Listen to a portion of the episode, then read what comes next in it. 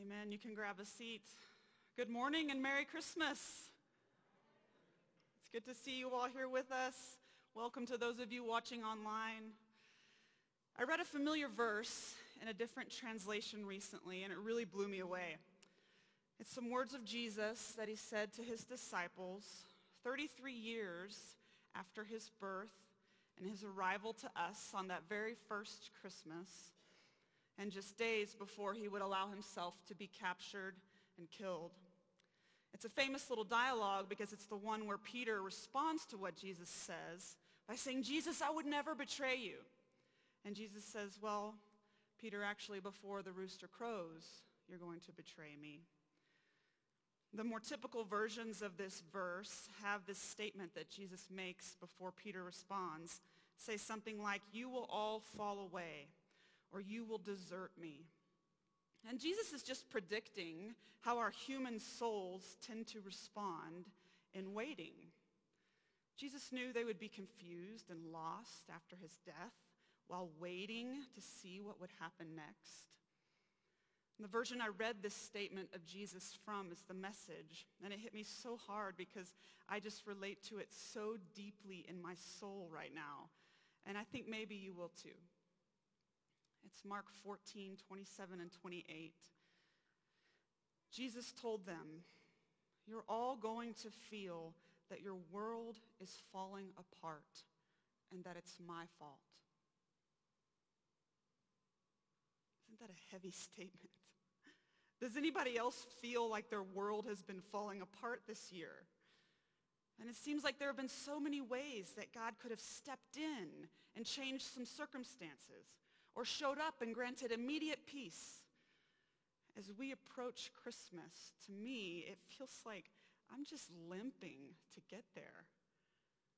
But I think of these words of Jesus, and I think of how much his heart was hurting for what he knew his friends that he loved would be going through in the coming days.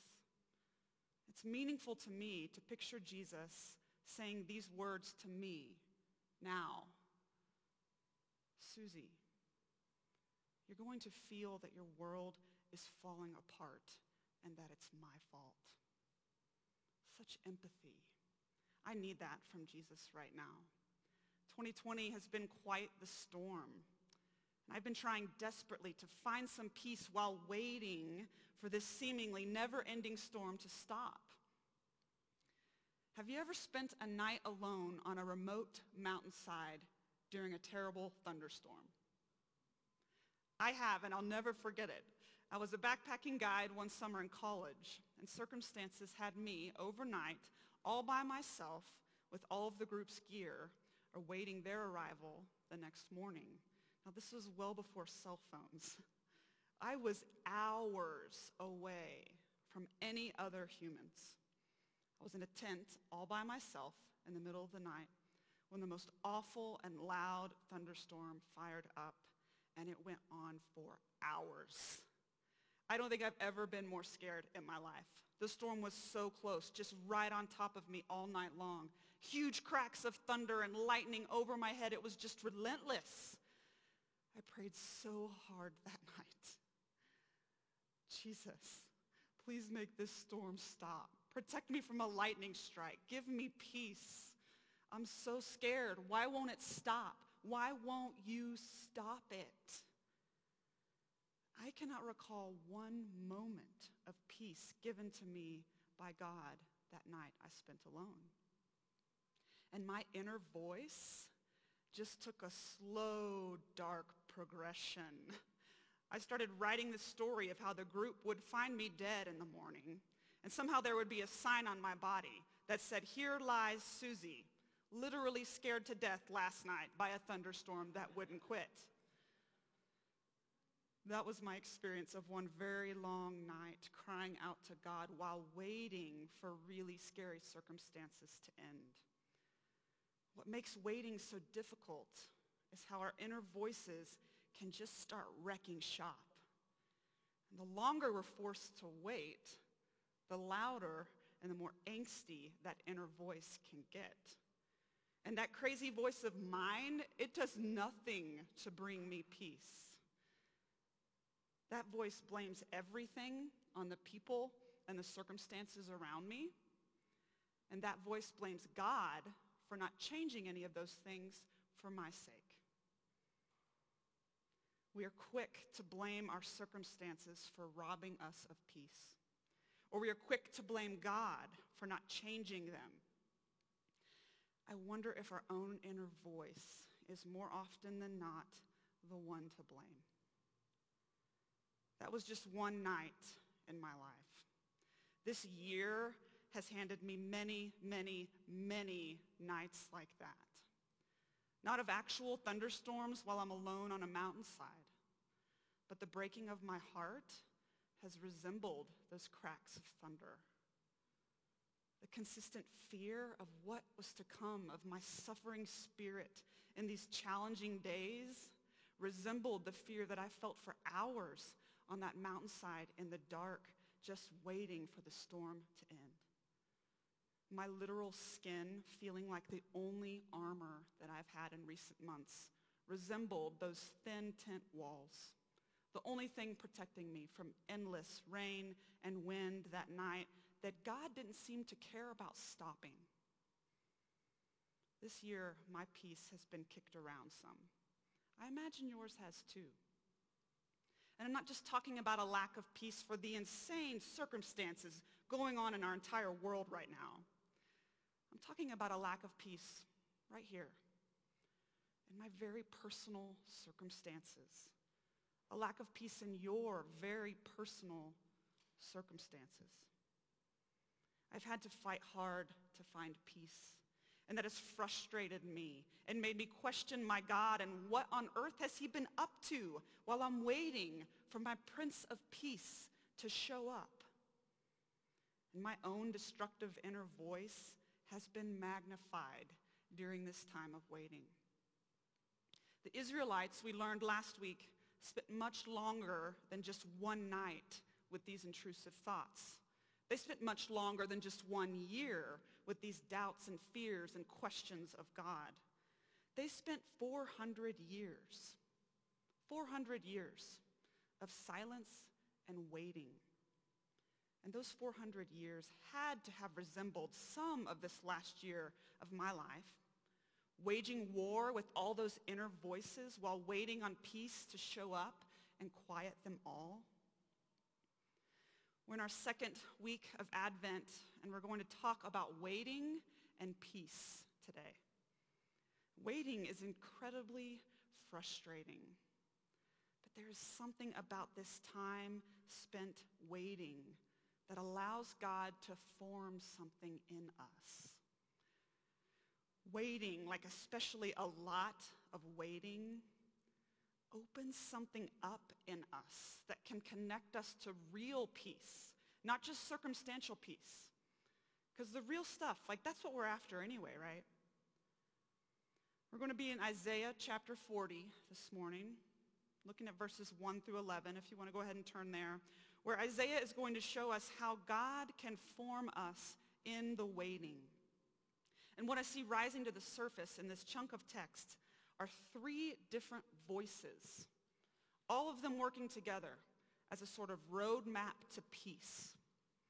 But we'll have to hear a little bit from Paul too, because I'm convinced there's something vital about practicing the ability to quiet that inner voice that we all have that can be such a major player in robbing us of peace. And Paul has something really great to say about that. So let's jump into Isaiah chapter 40, verse 1. Comfort, comfort my people, says your God. Speak tenderly to Jerusalem and cry to her that her warfare is ended, that her iniquity is pardoned, that she has received from the Lord's hand double for all her sins. And here's our first voice.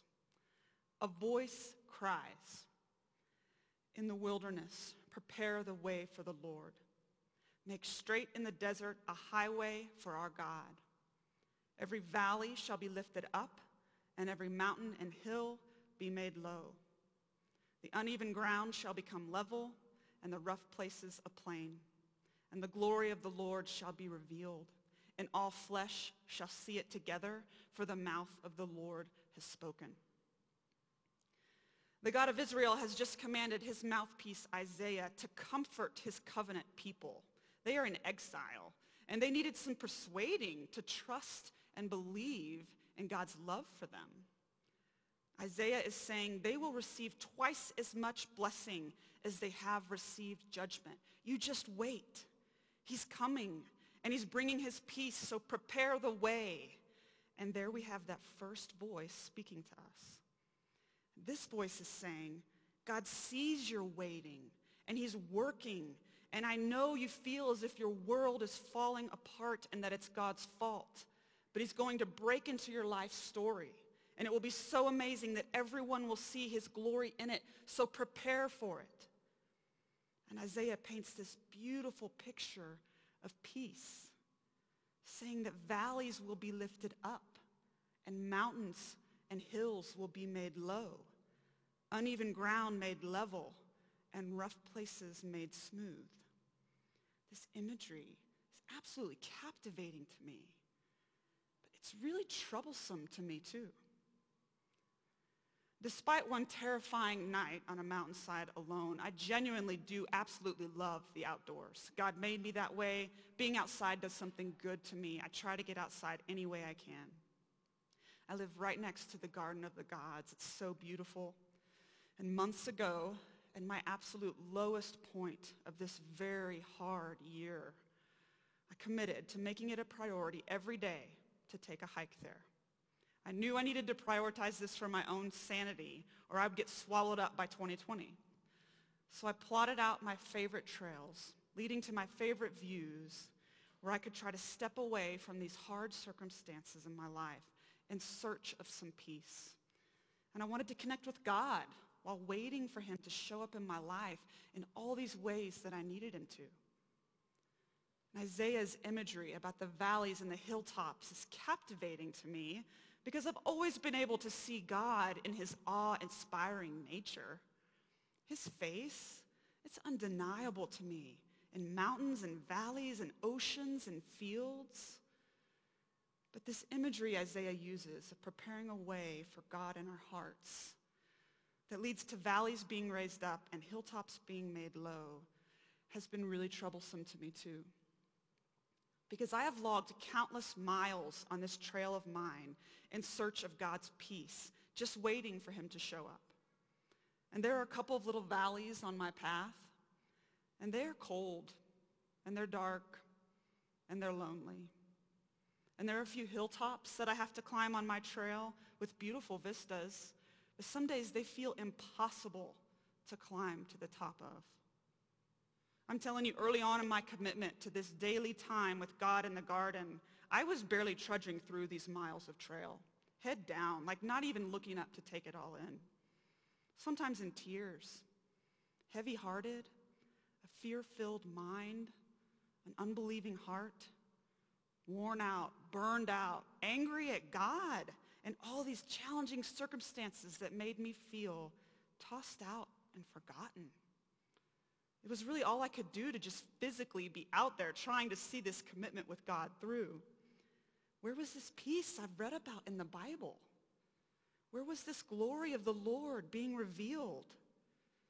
As beautiful as valleys being raised up and mountains being laid low sounds, that had not been my experience. Even after committing to time with God, nothing was changing for me. My circumstances just continued to crush me. So I can really resonate with the voice that follows. So let's hear from our second voice this morning, starting in verse 6. A voice says, cry out. And I said, what shall I cry?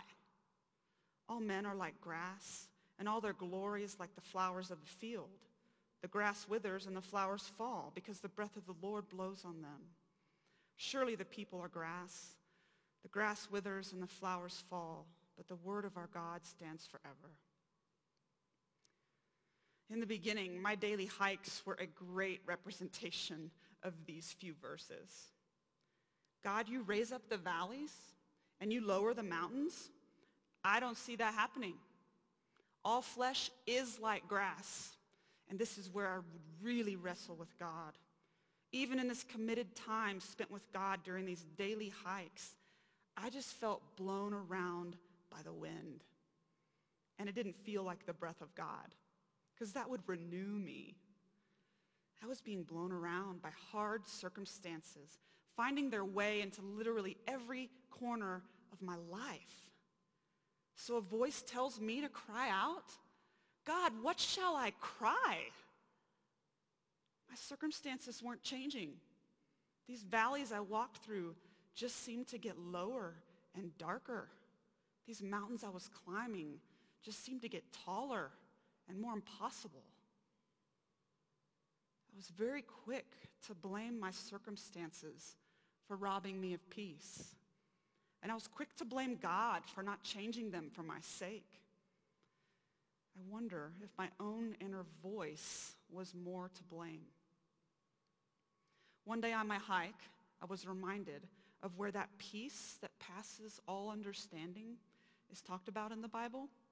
It's a popular verse. It's plucked out of Philippians and it's smacked on memes and stickers. It's Philippians 4, 6, and 7. Do not be anxious about anything, but in every situation, by prayer and petition, with thanksgiving, present your requests to God. And the peace of God, which transcends all understanding, will guard your hearts and your minds in Christ Jesus. And I tried to pluck that verse right out of Philippians and smack it on my mind and my heart. I meditated on it during my hikes. I said, don't be anxious. I prayed about the things breaking my heart. I made request after request. God, grant me peace. I never felt that peace. I was still walking into those valleys, low as ever, feeling alone as ever. I was still climbing those hills, both physically and emotionally. It was not getting any easier. So I revisited that verse in my Bible, and I read it in context. That's a really novel idea. The verse after that verse that promises the peace that transcends all our understanding is also often plucked out of context and slapped on memes and stickers. I had never really considered these verses altogether, like a road map before. So right after this promise of God's peace that transcends our understanding and that will guard our hearts and our minds, we are told to do something pretty important. In fact, I think entirely necessary for that peace that transcends our understanding to take hold of us. Philippians 4 8. Finally, brothers and sisters, whatever is true, whatever is noble, whatever is right, whatever is pure, whatever is lovely, whatever is admirable, anything that is excellent or praiseworthy, think about such things. Suddenly, I realize I have a lot of work to do. I can sure present my requests to God in every situation, and I was doing that daily. But, but as I was waiting on God to answer, I was not addressing that internal voice. In verses 6 and 7, Paul is calling us to lift up the trial or tragedy to God. In verse 8, Paul is calling us to replace that space with something new. So the old thing can truly be uprooted because the space it has been using to thrive is no longer available. When these actions are done together, not one without the other, miracles begin to happen. This is the work of surrendering. This is hard work. It's climbing those mountains over and over. It's revisiting those lonely valleys again and again. And while there, taking these lovely things with us. While we're in that dark valley, or barely making it up that tall mountain, rejecting the intrusive thoughts of blame and abandonment, and believing that these lovely things about our God are true, even in the midst of our suffering even in the midst of our waiting. in order for our weary world to fully rejoice, we have to steep in the sadness and the absence of God's voice, just like the Israelites did. To appreciate the coming of the light, we have to endure the darkness. In order to experience the peace that passes all understanding, we have to know what it's like to walk in faith without that peace for a time. And we have to repent, which literally means to turn, to change our mind, to change the direction, and replace those intrusive, overwhelming thoughts with the things we know to be true of our God, the lovely things, the pure things, the lasting things. And as we consistently do that work of surrender, one day we don't even realize the valleys have been raised up. The mountains have been made low. The path has been made clear. And then God can replace our broken voice with his voice. Our circumstances may not change, but his voice is formed in us in the waiting. And it requires us to meet God there in the waiting, in the in-between. It requires a change of mind and heart to leave behind the consuming fear and doubt and replace those with the loveliness and faithfulness and trustworthiness of God. And there will be that in-between time where we are forced to walk in faith that those lovely things are even true. And we will feel like grass blown around by the wind. But in contrast to this withering and wilting of our spirits, there is the word of Yahweh that remains forever alive and fresh and stands regardless of time or tragedy. And then we find within us this third beautiful voice that Isaiah talks about in verse 9. You who bring good tidings to Zion, go up on a high mountain. You who bring good tidings to Jerusalem, lift up your voice with a shout. Lift it up. Do not be afraid. Say to the towns of Judah, here is your God. See, the sovereign Lord comes with power, and his arm rules for him. See, his reward is with him, and his recompense accompanies him. He tends his flock like a shepherd. He gathers the lambs in his arms and carries them close to his heart. He gently leads those that have young. When we faithfully lift this frustrating lack of peace to God and do the work of replacing that empty space with the voice of our loving shepherd, cutting out our own inner voice, which is so often the culprit, we find that these valleys we crawl through are raised up and these mountains we stumble to climb are made low. And we see that the word of our God does stand forever. And even in the waiting, we find the strength to lift up this newfound voice with a shout, fear no longer keeping us silent. We see our good shepherd present with us in these circumstances. And we say, here is our God. He comes with power. He comes with reward to repay what was lost, to rebuild what was torn down. He gathers us up like lambs in his arms, and he holds us close to his heart. And we experience that peace that transcends our understanding. And our hearts and our minds are guarded by our Jesus. Now, back up on that mountain where I spent the night alone in my tent, could I have had peace? Well, if God had caused the thunderstorm to stop, but the peace I would have had would have just been circumstantial. And these last few months of my life and this last year, the same is true. I could have had peace if God had just changed all my circumstances, but nothing new would have been formed in me. No lasting peace would have been forged. What if we adjust our efforts from wanting our circumstances to change to allowing ourselves to be changed, forming a truer, stronger inner voice within us? This is what Christmas is really about. Jesus didn't come to us to just change all of our hard circumstances. He wasn't born to us a baby to live and to die so we could have a transaction and never suffer.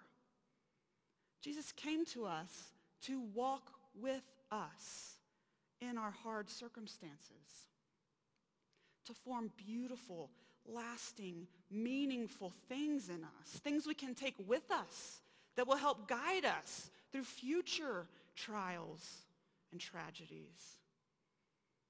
If we let him Jesus forms in us a steady, trusting, peaceful voice that does not get blown by the wind like grass because we worked with him to forge and build that thing in fire and in pain and in holy waiting.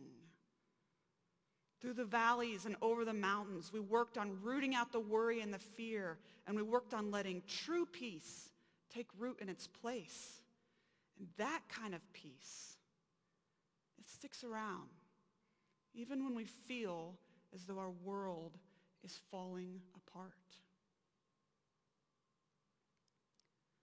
As we close, I'd like to give us some space to lament the frustrating lack of peace that I know we have all experienced this year while waiting for God to show up and change our difficult circumstances. Our peace has taken a beating. Could we take a minute here and allow every heart to consider the lack of peace that you have felt? Just acknowledge the lonely valleys you've had to walk through and the endless mountains you've had to climb. Care for that painful feeling like you would a dear friend.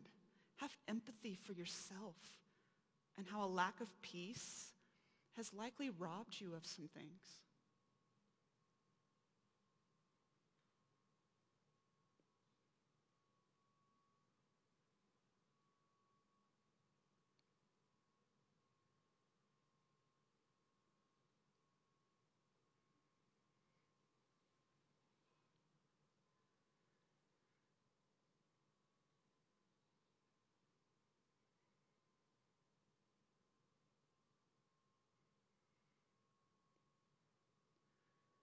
Now, could we each take a moment to offer that thing up to God in prayer and petition?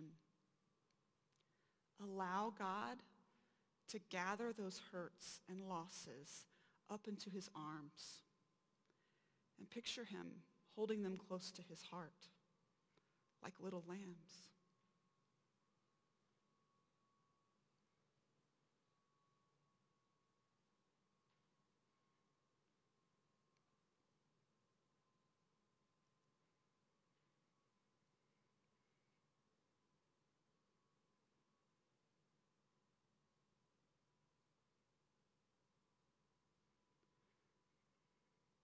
And finally, could we ask God to refill that space with something new that we allow him to form in us? Something lovely and lasting that we can point at within us and say, here is my God.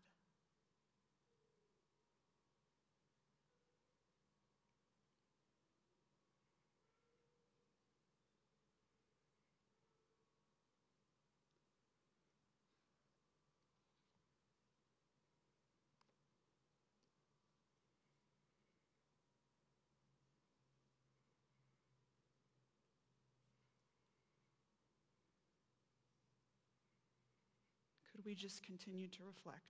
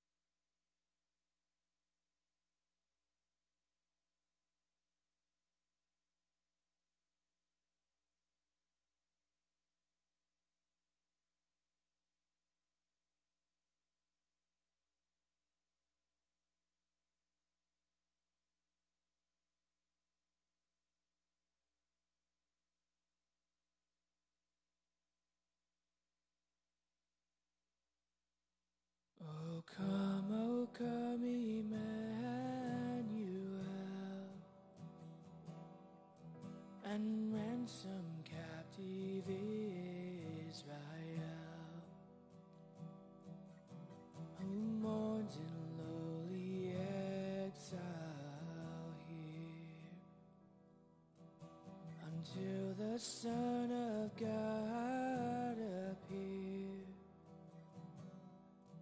Rejoice, rejoice, Emmanuel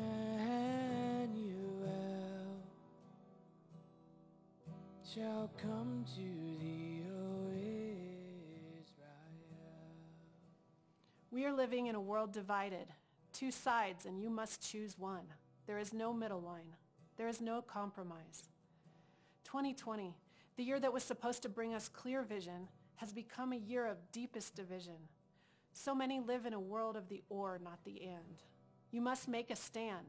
Doesn't matter who gets hurt.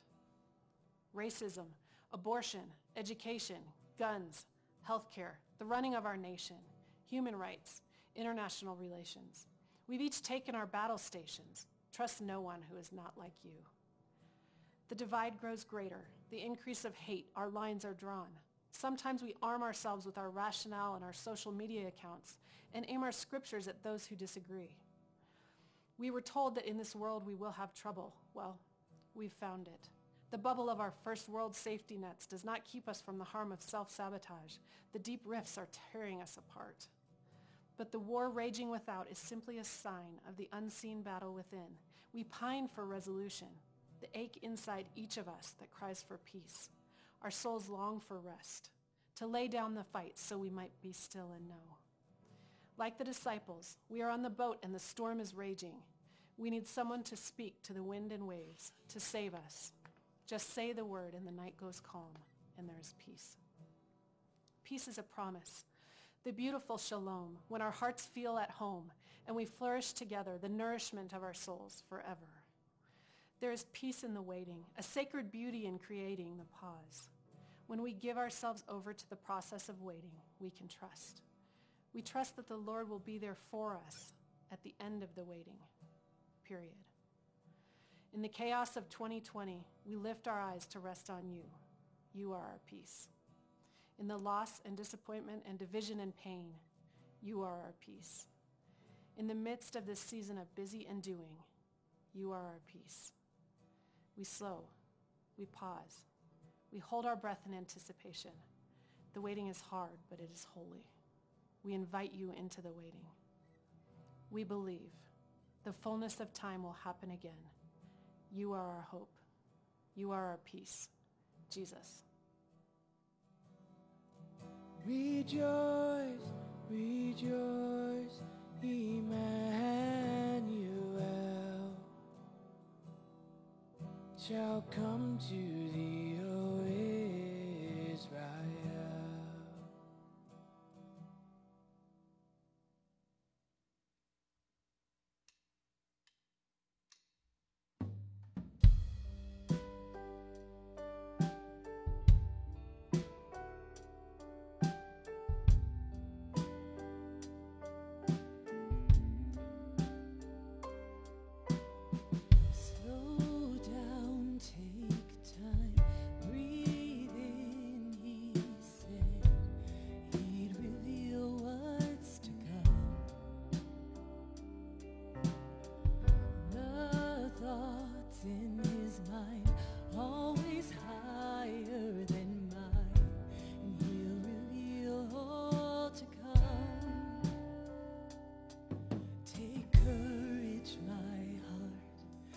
Stay steadfast, my soul. He's in the waiting. He's in the waiting. Hold on to your hope as your triumph unfolds. He's never failing. He's never failing.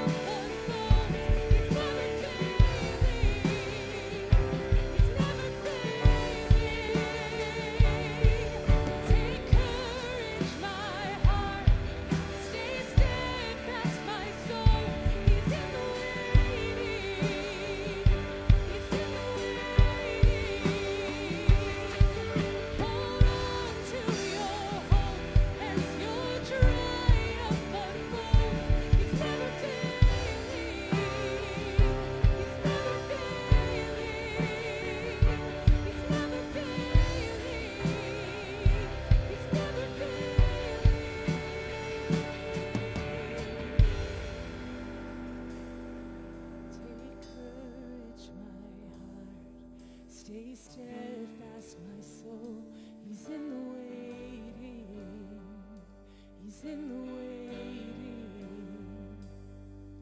Hold on to your hope as your triumph unfolds. He's never failing.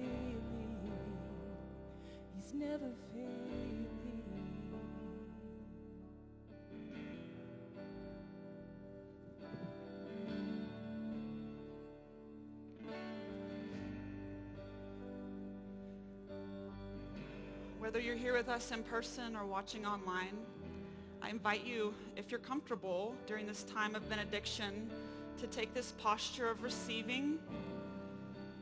And may these words serve as our benediction. May they be a great example of the truth that we can take with us down into our valleys and up over those mountains. Take courage, my heart. Stay steadfast, my soul. He's in the waiting. He's in the waiting. Hold on to your hope as your triumph unfolds. He's never failing. He's never failing. Follow Jesus.